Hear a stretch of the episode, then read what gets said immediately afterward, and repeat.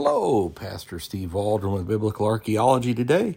I'm so glad to be with you. I'm so thankful to be your host. We're going to be looking at the very famous catacombs of Rome. So much there. We could do several podcasts on this. Amazing. We're on Rome.net. So let's get started. Again, thanks for being here if this is your first time. We're so glad you're here to all our other longtime listeners, thankful you're here. Keep on listening. But let's get started. They've got an extremely good thing about the reason for the catacombs. Burials of Jewish, pagan, early Christian Roman citizens in the catacombs began in the second century. That's the 100s AD, ended in the fifth century. You know, they've just found so many uh, cities in Turkey underground Christians, one city, 60 to 70,000 people, it's estimated to hold, again, beginning at the same time, highly persecuted. So here's the reason for the catacombs. This again comes from Rome.net. Thanks for being here. The Christians did not agree with the pagan custom of burning the bodies of their dead, for which reason, to solve problems created from a lack of space and the high price of land, they decided to create these vast underground cemeteries.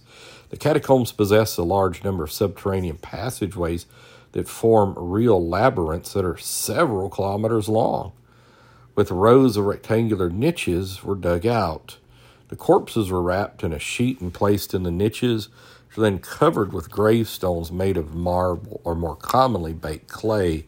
Subsequently, the name of the deceased was carved on the cover, accompanied by a Christian symbol. We've done a deal on the Sabellian catacombs, and there's a good book from I think 1700s on that. Done a review of that book over at the YouTube channel, New Life of Albany. Roman law at the time prohibited burial of the deceased in the interior of the city, for which reason all the catacombs were located outside the walls. These separated and hidden places below ground constituted the perfect refuge in which Christians could bury their dead freely using Christian symbols, which again, that's a study in of itself got a book on that. Well, again, I've done a review of that book. I can't remember the name of it. I can picture it uh, over at the New Life of Albany YouTube channel. You ought to check that out. On signing the Edict of Milan in the year 313, the persecution of Christians ceased. Well, at least established Christians. Many other Christians weren't, didn't cease. So Christians began to build churches, acquire land without fear of confiscation. In spite of this, they continued to use the catacombs as cemeteries until the 5th century. During the barbarian invasion of Italy in the 8th century, many catacombs suffered continuous lootings, for which reason the popes caused the still remaining relics to be transferred to the city's churches. Some catacombs were abandoned and completely forgotten for centuries. There's more than 60 catacombs made up of hundreds of kilometers, hundreds, think about that, of underground passageways that hold thousands of tombs. Only five of them are currently open to the public Catacombs of San Sebastiano, Catacombs of San Callisto, Catacombs of Priscilla, which I find interesting, Catacombs of uh, Domitilla, and the Catacombs of St. Agnes and uh, it tells you how to get to the catacombs and uh, that type thing.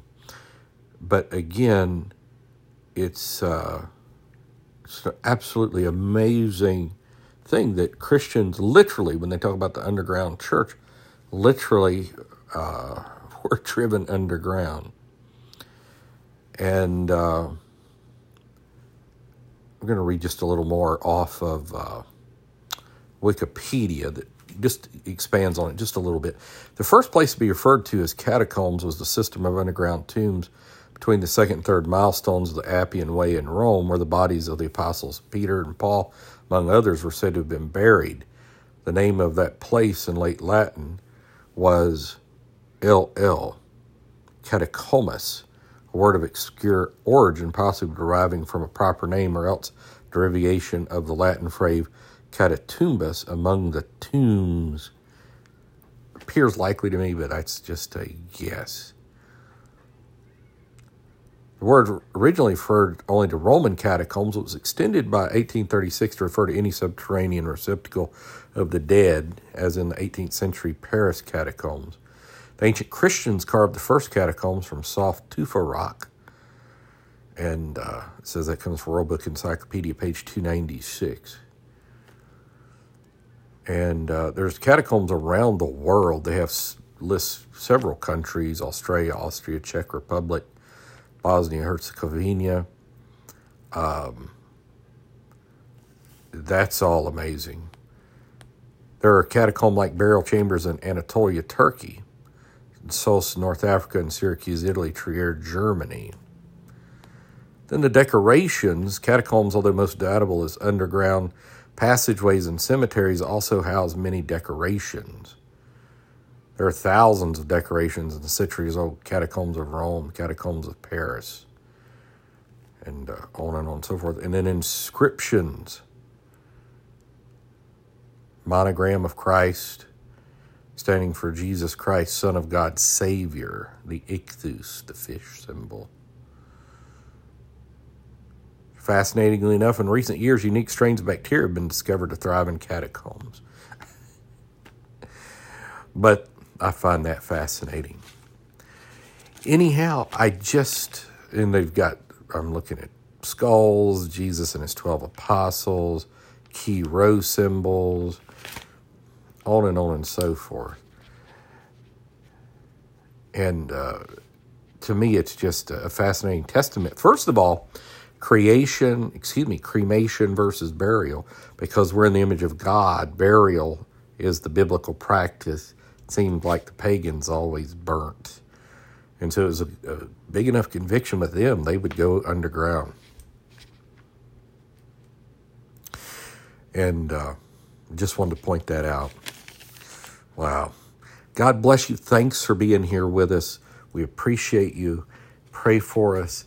Maybe make a uh, journal or a notebook of things you find interesting and share with your friends, family, church, family, neighbors. God bless you. Talk with you later. Bye bye.